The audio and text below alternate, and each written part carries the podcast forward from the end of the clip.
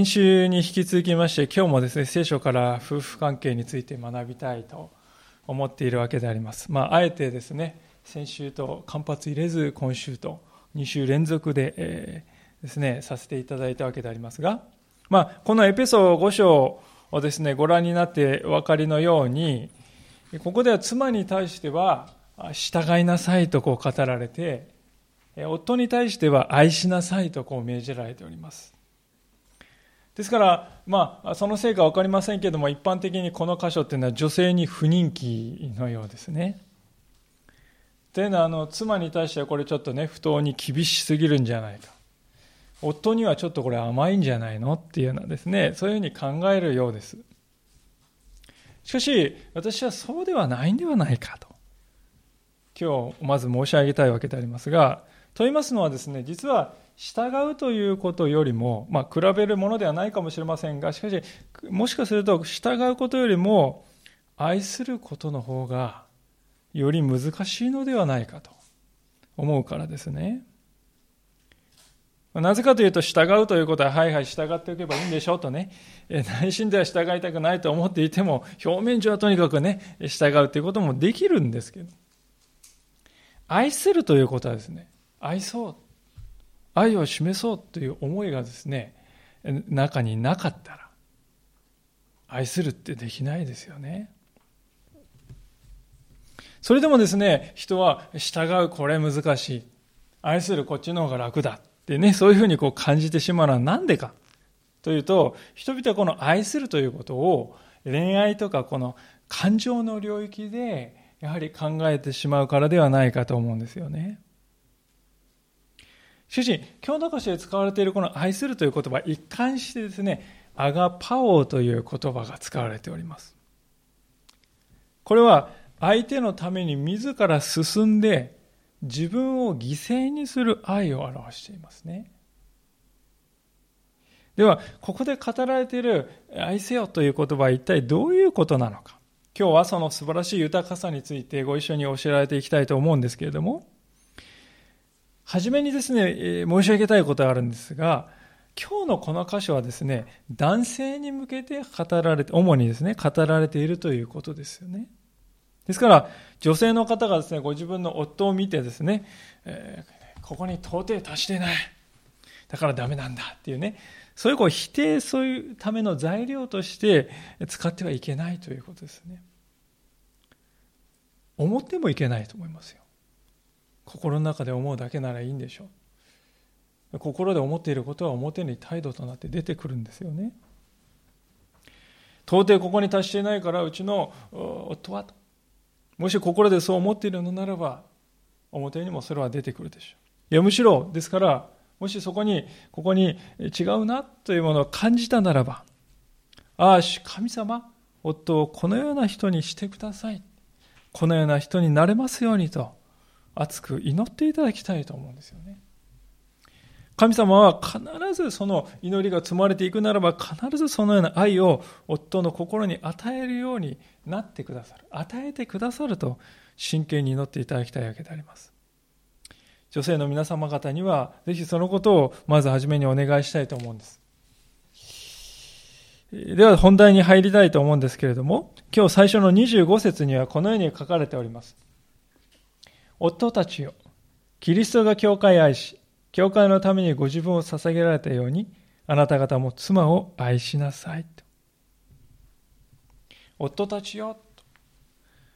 夫たちに向かって語られている言葉ですけれども、ここでは、じゃあその夫たちはどのように妻を愛するべきかという具体的な例が書かれておりますが、それは、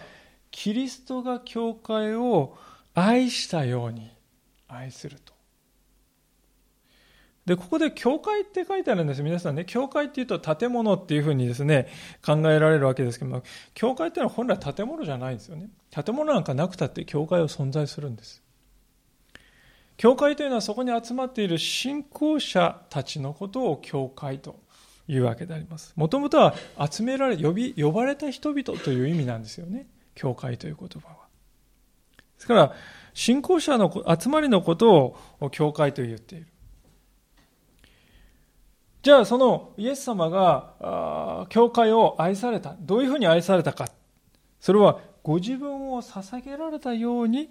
えー、愛されたっていうんですよね。ここでちなみに捧げると訳されている言葉はですね、これ直訳しますとどういう意味かっていうとですね、引き渡すという言葉が使われてますね。英語の聖書を見ますと、ここは何て書いてあるかっていうとですね、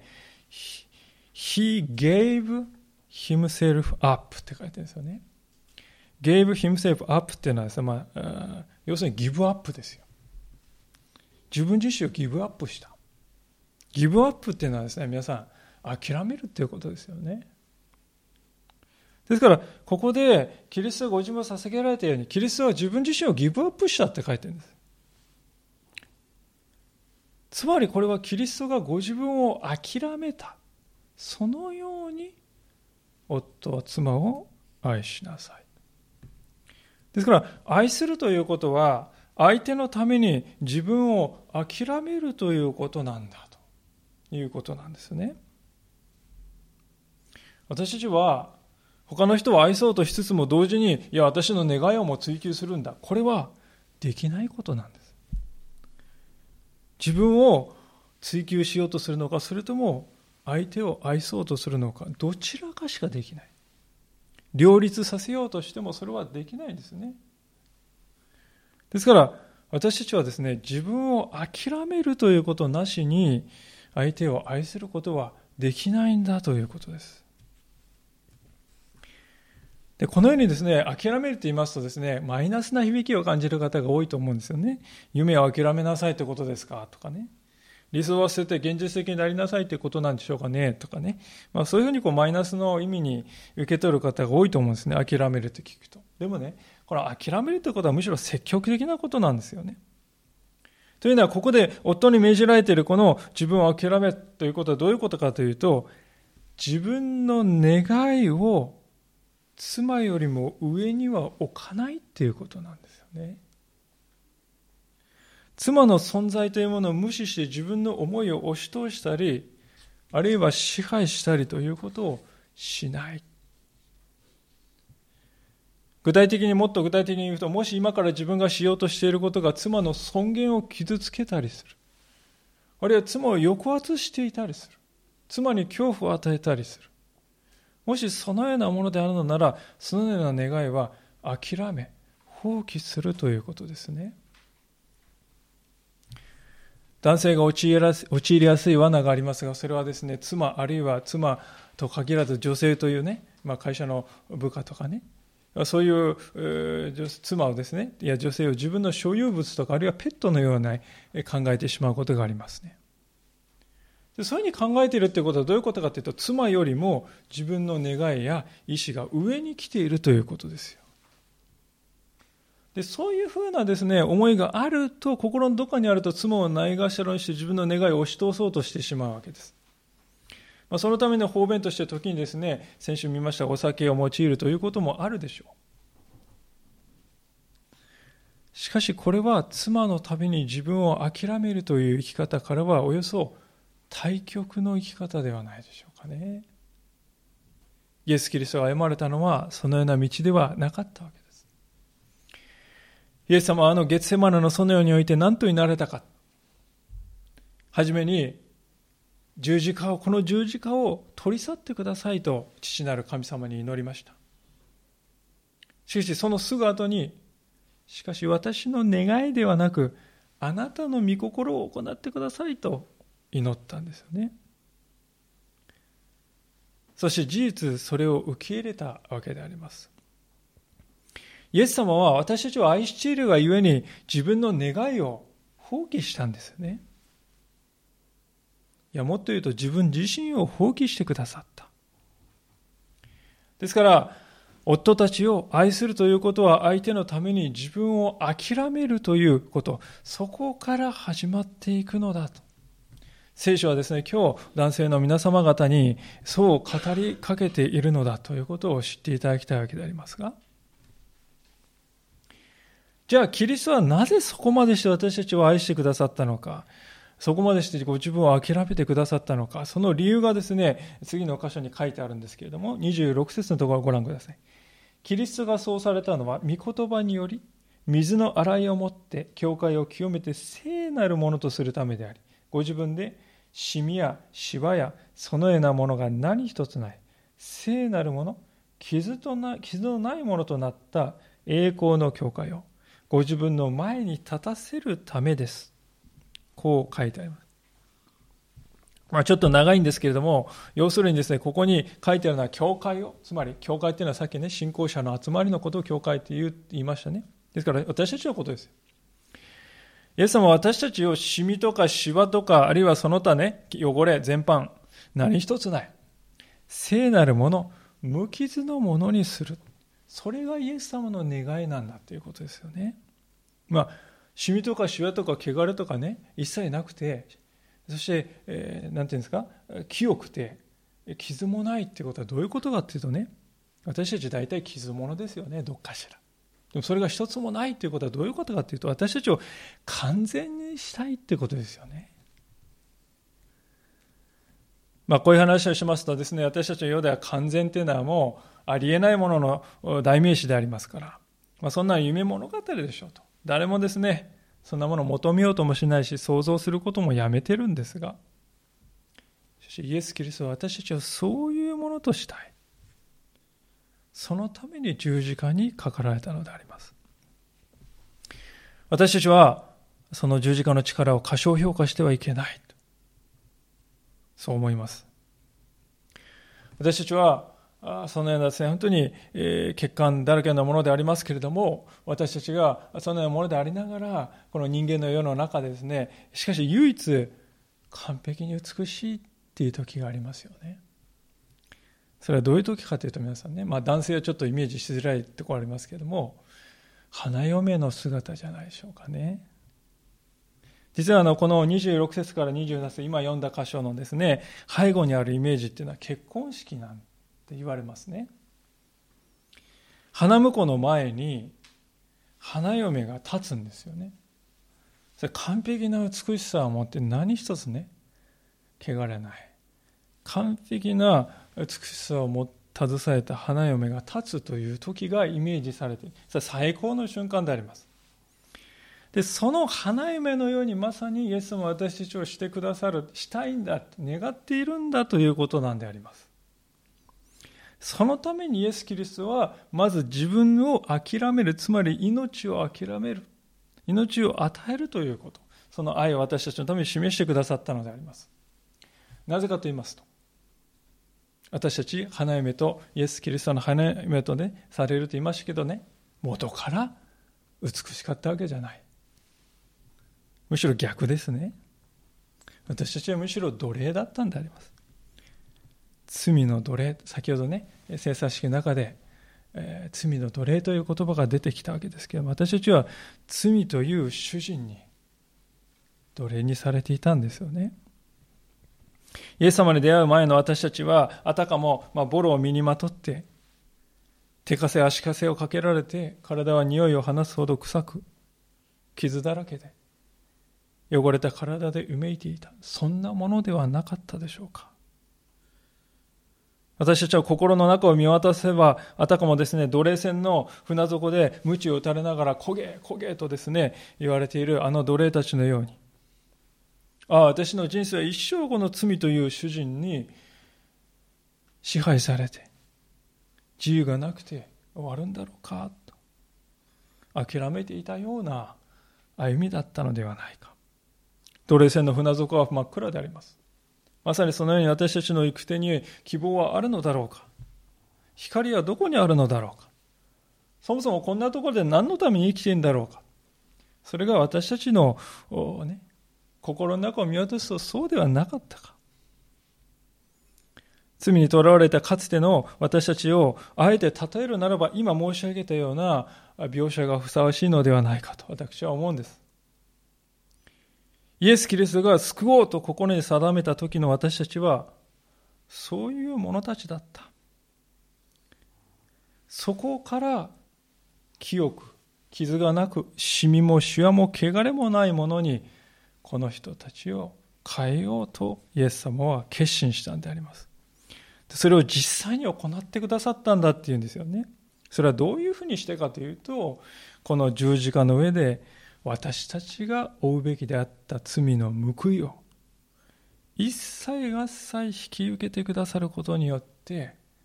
キリストはそれを達成したわけですよね。私たちはそして罪の奴隷状態から解放された。でただ解放されてもあとどこにでも行っていいそうではなくて解放された私たちイエス・キリストは今度はご自分の花嫁として受け入れる。ために備えるということなんですよね。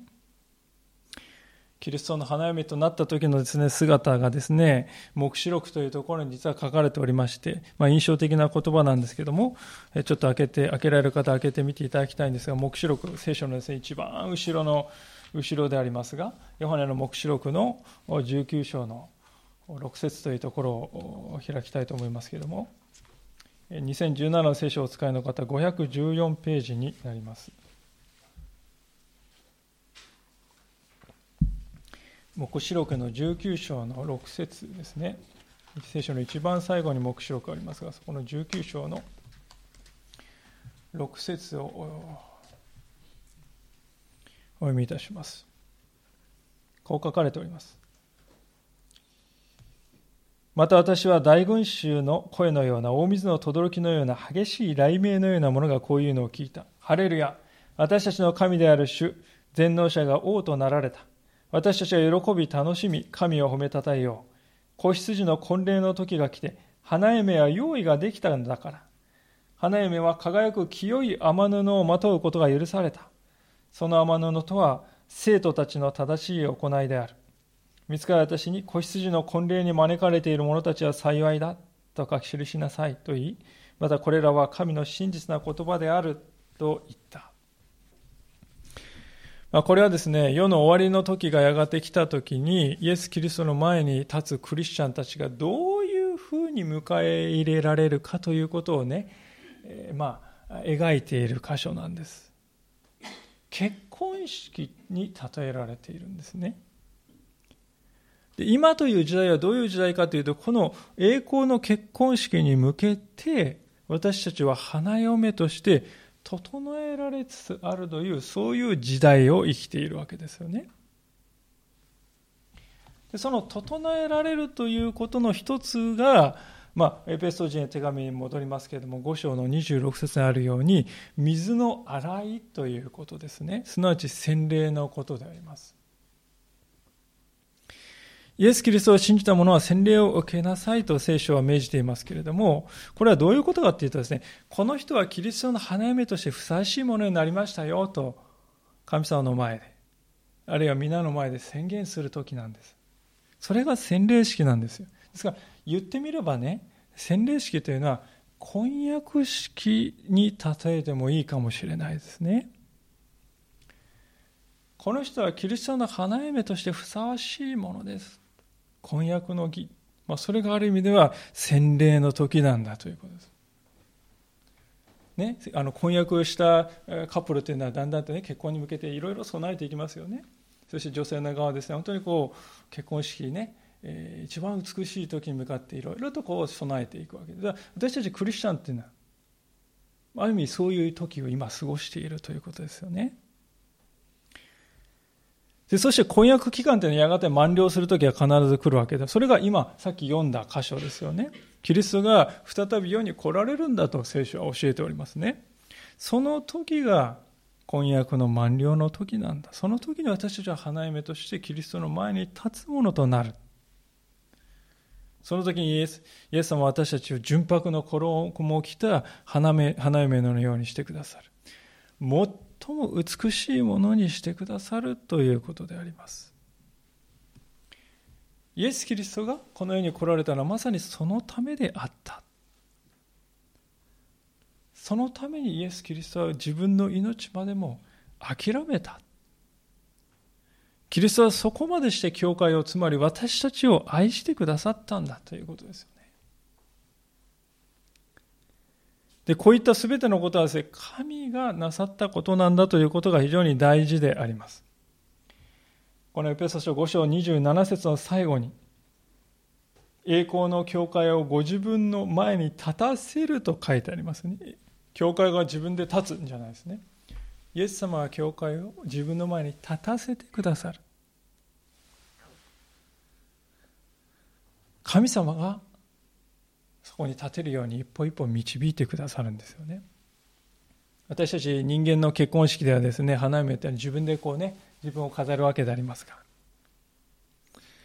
そして自分で自分の、ね、服を着て美しく着飾るわけでありますけれども、しかし皆さん、キリストの花嫁になるということはですね、これは人間にはできないことですね。皆さん、ね、自分で自分を変えることができますか？三日坊主とよく言いますけれどもね、あれをしよう、このような人間になろうと願いつつも、それができない。だから苦しいんじゃないですか。私たちは自分で自分を変えることができない。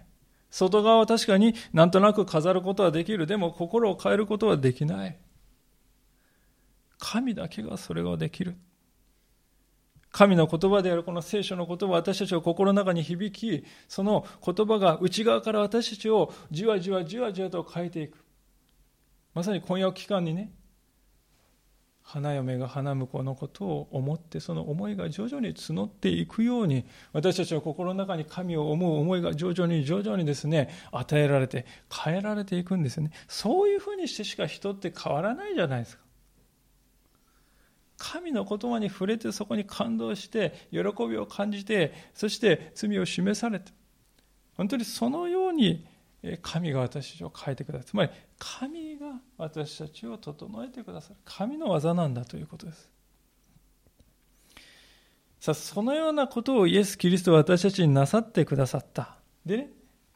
家庭において夫の役割というのはまさにそこにあるんだよと聖書は言うわけであります。28節をどうぞご覧ください。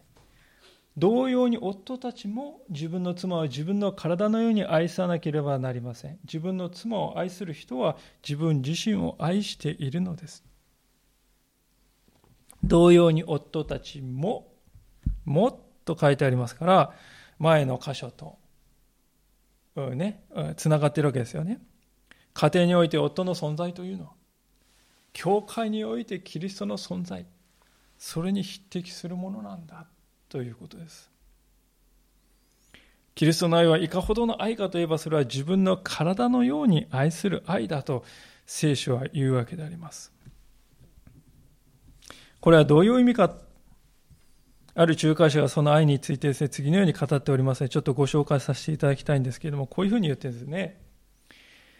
キリストの教会に対する働きへの適用は、何かが暗示されているように思われる。それは、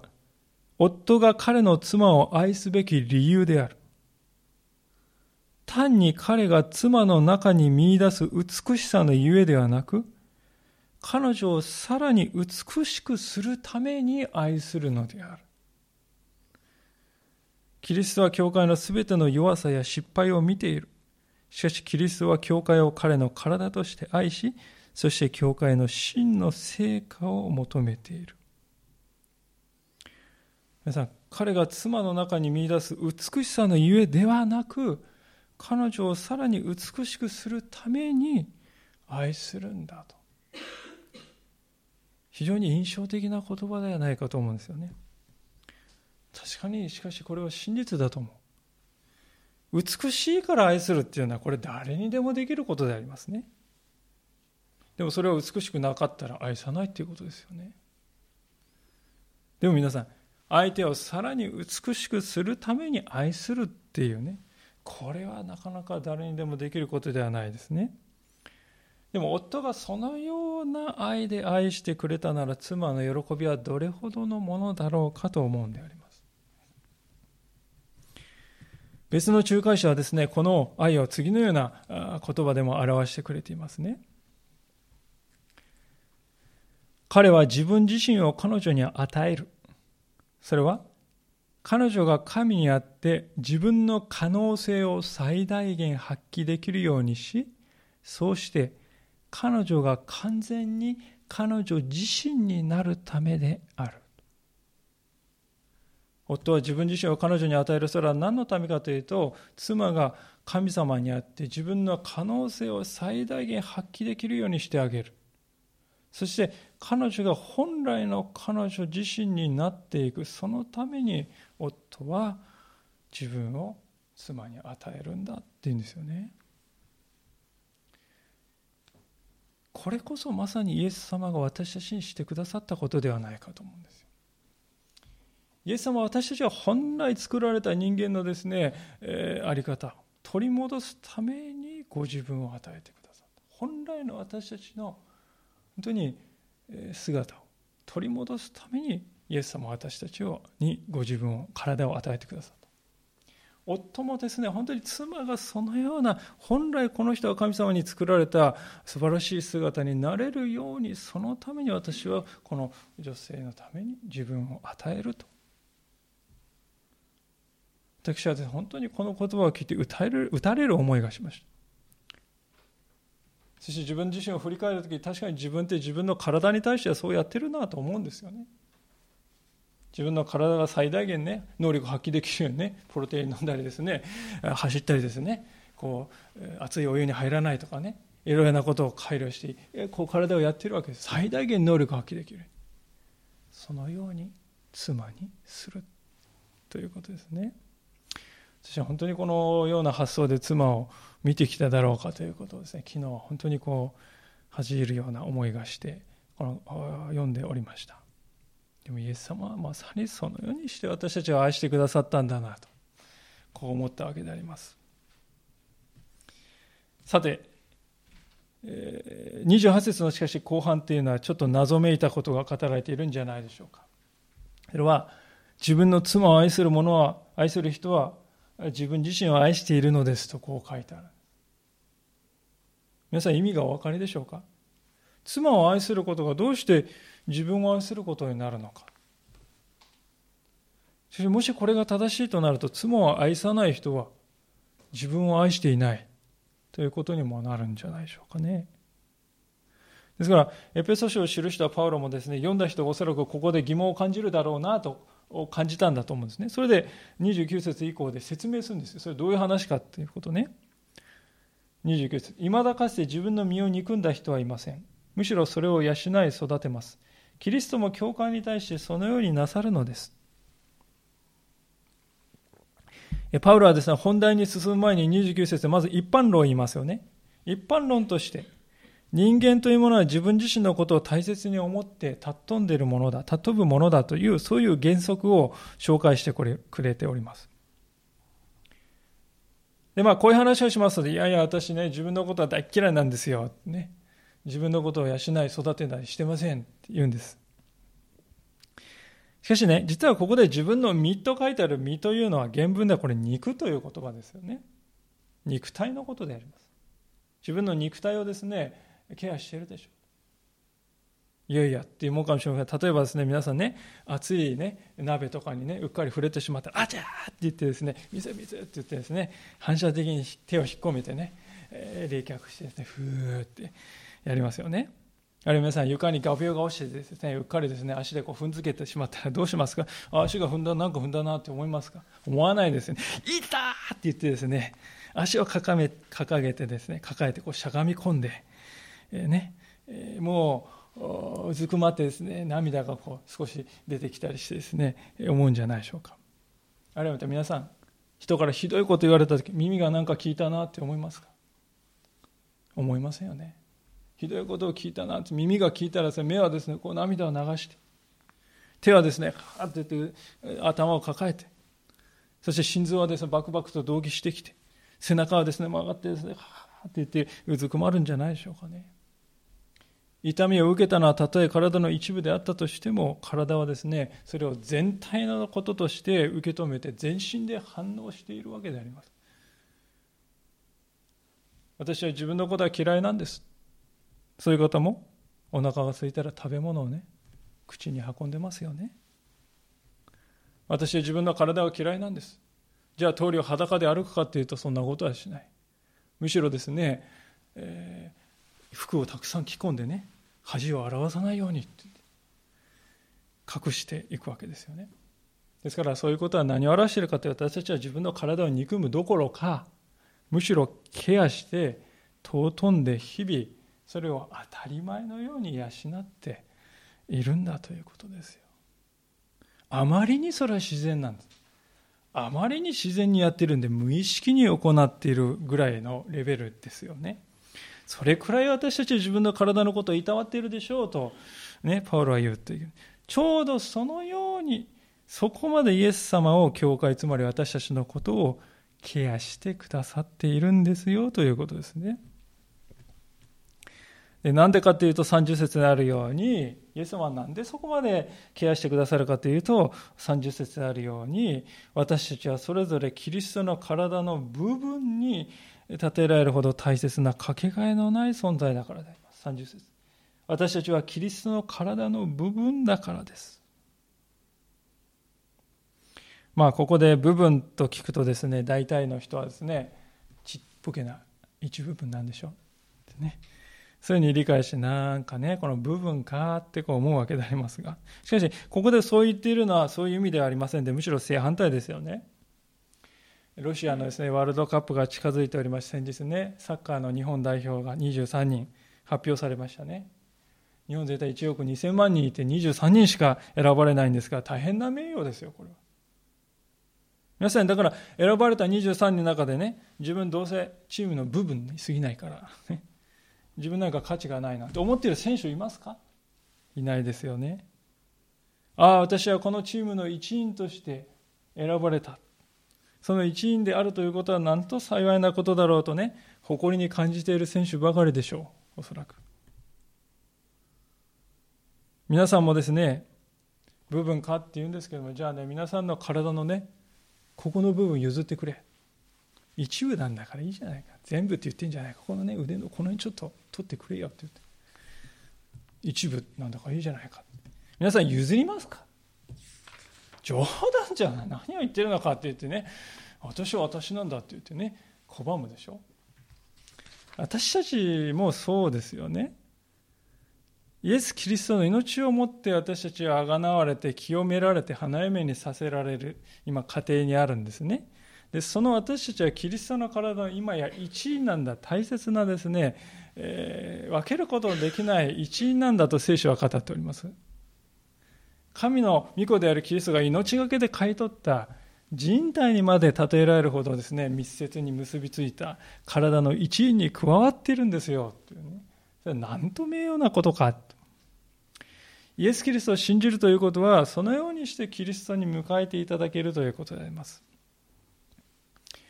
先ほども言いましたように皆さんでさえですねご自分の体をですね入念にケアしてらっしゃるでしょうね。今日ここに来られる時も完璧にこうね髪を整えねえー、身なりを整えそのように自分自身をケアしている。ましてイエス様がご自分の体をケアしてくださらないということがあろうか。どれだけイエス様は私たちのことを思ってケアしてくださるだろうかっていうことですよね。ご自分の体として。私たちを見てくださってるんですから。でしかしですね私たちはそれぞれ互いに一つのキリストの体の部分部分であるということはもっと重い重要な真理をですね大切なことを私たち教えてくれているんですがそれが31ですね。それゆえ男は父と母を離れその妻と結ばれ二人は一体となるのである。この奥義は偉大です。私はキリストと教会を指して言っているのです。まあ、これはあの創世紀2章24節のね、あのアダムとエヴァのところからの引用ですけれども、ここで2人は一体となるのである。夫と妻はですね、結婚して2人は一体となるのであると訳されている。これは原文をそのまま訳すとですね、2人は一つの肉となる。そういう意味なんです。一体となるって言われるのとね、一つの肉、一つの肉となるって言われるのとね、だいぶこれイメージ違うなと思うかもしれませんが。結婚の真髄というのは2人が不可分の分かちがたい一つの肉となるというところにあるんだと聖書は言っておりますね。それが結婚の目的なんだと。まあ、言うまでもなくそれは肉体的な結合のことだけではなくて人格的な結合のことも意味しているわけであります。でなんでこう言えるのか2人は一つの肉となると言えるのかというとねさっき言ったことですよつまり神を信じる者はそれぞれキリストの体の部分部分だから一つの体の部分部分だからですですからそのキリストの体と一つの体に属している者同士が、ね、結ばれるんですから一つの肉になるのはこれ当たり前のことなんですよね。クリスチャンとクリスチャンがですね結婚するときにですね本当にそのようなキリストの体の部分と部分が結婚するだから一つの肉となる。キリストという方は二人をそういうレベルで一つにするんだということなんですね。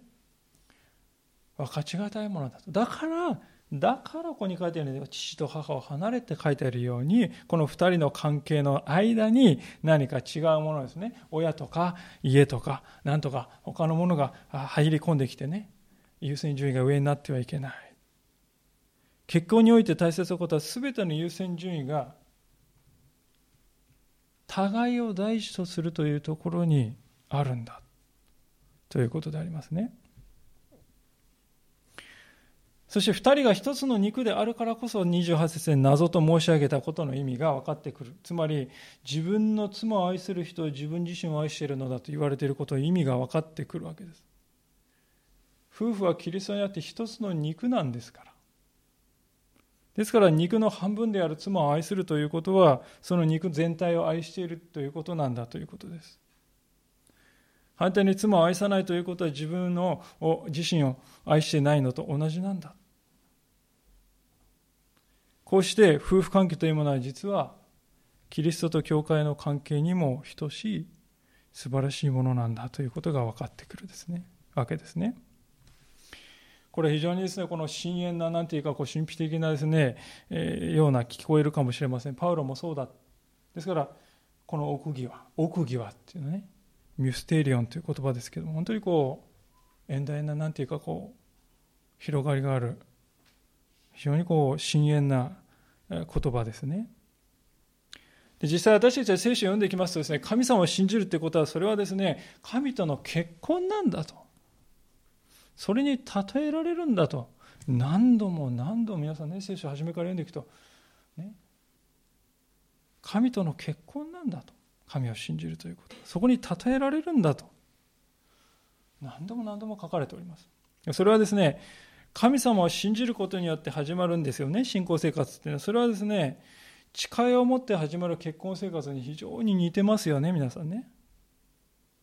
私は神様を信じて生涯信じて歩んでいきますというこの信仰告白と、私はこの人のために生涯愛し使いますという誓いと、これは本当同じであります。重なっています。で結婚というのは皆さんね、自分が相手を選ぶ。そしたら結婚してできるんですか？私はこの人だけね道行くしてあの人綺麗だから結婚しますって言って結婚できるかってそんなはずはない相手も自分を選んでくれて初めて結婚がね成り立つわけであります神様との関係も同じですよね私はこの神様をね好きな神様を信じますどれでもいいですから信じますって言ってね自分が神を選んでも神の方が私を選んでくれなかったらそれは信仰として成り立たないんでありますその点でも結婚と非常に似ている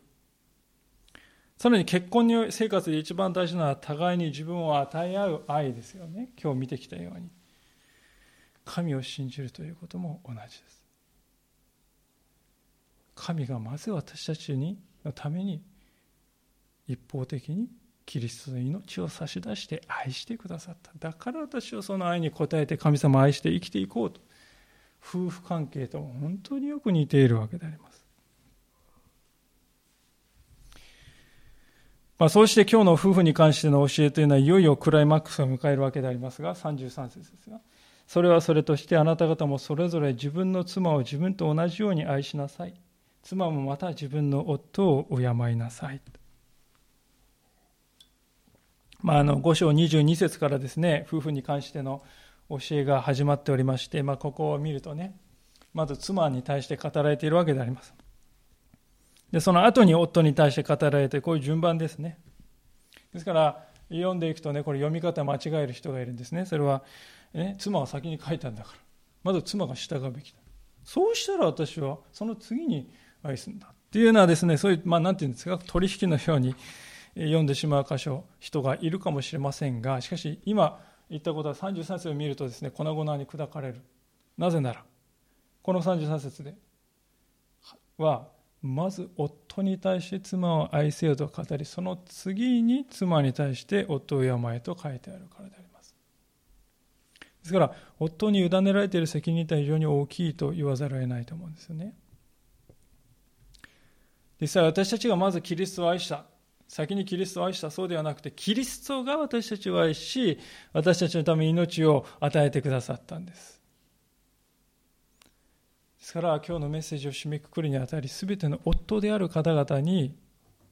キリストがまず私たちに命を与え愛してくださったんだなということを思い起こしていただきたいと思います。私は妻を愛しているのだろうか。妻が美しいから愛そうと思っては来なかったか。私は妻を美しくするために愛そうと。そういう心で配偶者に向き合っていただろうか。神様は私の妻をどのような人にしたいと願っておられるだろうか。私は彼女がその神様が願う人になれるように私は彼女を愛していこう。そう思ってご主人方が妻に向き合っていくのならそのように愛された妻はこの上ない幸いを味わうでありましょう。妻を愛することは自分を愛することである。聖書は語ります。妻への愛は自分自身に戻ってくるんだ。そう聖書は言うわけですよね。最後に妻である方々に問いかけたいのであります。夫のリーダーシップを尊重しているでしょうか5章23節を見ると分かりますように夫婦関係において夫は頭であると聖書は言っております。この頭であるというのは源であるという意味ですよと先週申し上げました。この人体において頭というのは何の源かというと意思決定の源ですよね。ですから夫に従うということは夫の決定権を尊重することだと先週申し上げた。もちろんそれは猛獣せよという意味ではないということも言いました。そうではなくて愛による従順なんだと。